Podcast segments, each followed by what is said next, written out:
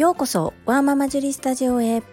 このチャンネルでは発達障害お片付けお料理子育てをキーワードに私の持つスキルや体験から忙しいママがながら聞きで参考になる情報をお届けしています。さて皆様いかがお過ごしでしょうか？本日のテーマは公立小学校のパソコン導入についてです。最後までお付き合いよろしくお願いいたします。我が家の可愛い小学校2年生の次男は発達障害グレーゾーンです。昨年小学校でパソコンが支給されました。教育委員会もしくは国が学習用のツールとして導入しているアプリがあるのですがそれが学年ごとに分かれております。我が家の次男は学習面だけで分かりやすく言うと2学年ぐらい下になりますので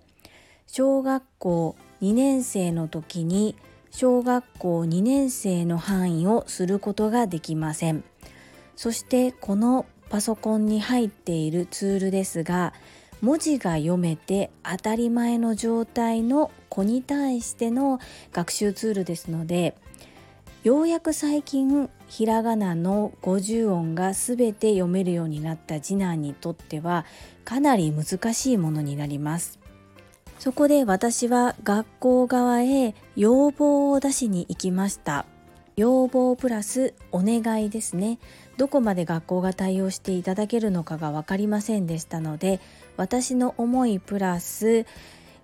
こういうようにしていただけないかという提案を3つ持っていきました。1つ目はこのまま学校が支給したパソコンとソフトアプリを使い続けるのであれば学年を下げてほしいということ。2つ目はもし学年を下げることが難しいのであればインターネットで見つけてきた教材や無料の教材などを学校のパソコンで使う許可が欲しいということ。3つ目はどちらも難しいようであれば我が家で使っている教材。うちの場合はスマイルゼミを利用しているのですがそちらを持たせてほしい。使わせてほしい。この3つのいずれかを対応をお願いしたいということでお願いに行きました。私がこの3つを提案したのには理由があります。それはようやく周りが見えてきた次男。自分と周りを比べて自分ができていない自分が遅れていることゆっくりであることそれにもう気づいています。気づいている状態でわざわざできないことをさせると自己肯定感がすごく下がります。僕はできないからと言っている姿を見るともう涙が出そうですし胸が張り裂けそうになります。学校の教室内もしくは支援クラスでそのような状況になった時僕は字が読めないからパソコンができない。そういう気持ちになって悲しくなって自己肯定感を下げるという状況を作ることを親として阻止したい。そんな気持ちでお願いに行きました。最初お願いをしてから回答をいただくまで最初私電話でお願いをしたんですけれども回答いただくまでに2ヶ月ぐらいかかりました。2ヶ月経っても返事がなくこちらからもう一度お電話してもまだ答えが出ていないような返答をいただきました。そこで実際に学校側から支給されたパソコンを授業で使うので持ってきてほしいという連絡帳に指示が出た時にそのタイミングで学校に伺ってクラス担任の先生と支援級の先生とで話がしたいということでお願いに上がりました。そして今私が申し上げた3つのことについて事前に電話でお願いしていたのは教頭先生だったのですが実はこのようなお話をしてこうこうこういうことをお願いしてみたのですがまだお返事をいただけてないです。お返事をいただけてないことに怒っているとかそういうことではなく実際明日からパソコンを持ってきてくださいということなのでどうなったかという結果が知りたいのとできればそのうちどれかを対応していただきたい。その根底にあるのは次男の自己肯定感を下げてしまうような状況を避けたいからだということを一生懸命お伝えしました。すると担任の先生と支援の先生にお話をしてでは一旦協議してみますということで私が帰ろうとした時に校長先生が来てくださったんですね。あのお母さんが来ているということをお聞きしましたのでちょっとあのお話私もお話聞かせてもらえませんかということで校長先生が来ていただきました。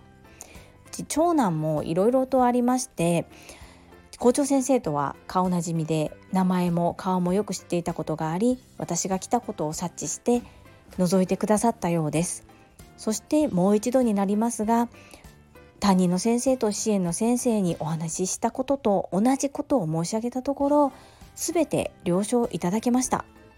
ただ自前のパソコンスマイルゼミですね。その端末を持ち込むことに関しては万が一何か例えば盗難だったり紛失だったり破損そういうことが起こっても学校では責任を取れません。ということだけ言われました。それは結構です。ということを言って了承を得ることができました。でここで言われたことは私は私に許可いただいたということは他の同じ支援級の方にも余計なお世話かもしれないですが足並みを揃えた方が良くないですかと校長先生にご提案申し上げたところもうそれぞれの家庭によって考え方があるので大丈夫ですというふうなご回答でした。ということは裏を返せば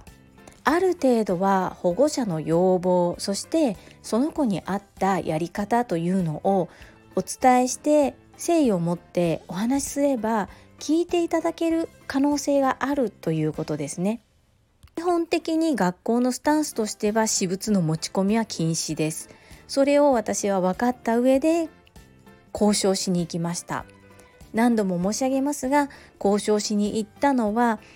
次男の自己肯定感を下げるような状況環境を作りたくないという思いからであってこれは学校に対してや教育委員会に対して何かクレームを言いたいとかそういうことではないんですね。を一生懸命お伝えして理解いただけたから許可をいただけることができたと私は思っています。これからもいろんなシーンで出てくると思います。ですが学校のルールは学校のルールとして受け入れた上で子どもが学校に行きたくなくなるような状況を避けるために先生たちに知恵を借りたり親の立場としてどういうことを理解いただきどういうふうに協力してほしいのかというところ思いは素直に伝えていいと私は思っています。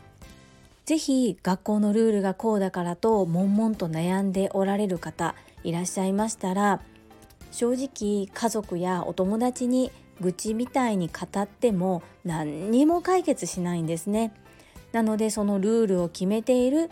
学校教育委員会に対してできないものはできないできないものを可能にするためにどういうふうにすればいいのかという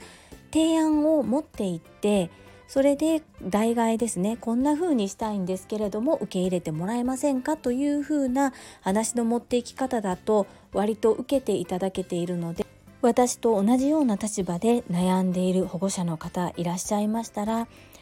勇気を持って学校でお話ししてみてください。泣いてしまってもいいんです。うまく伝えられなくてもいいと思います。もし自信がなければ書面にして持っていってもいいと思います。私はこれからも息子のためにどうやってサポートしていくのがいいのか。担任の先生支援の先生校長先生教頭先生と相談しながら今後も少しでも息子が前へ進めるようにサポートしていきたいと思います。皆様の参考になれば幸いです。本日も最後までお付き合いくださりありがとうございます。皆様の貴重な時間でご視聴いただけること本当に感謝申し上げます。ありがとうございます。ママの笑顔サポータージュリでした。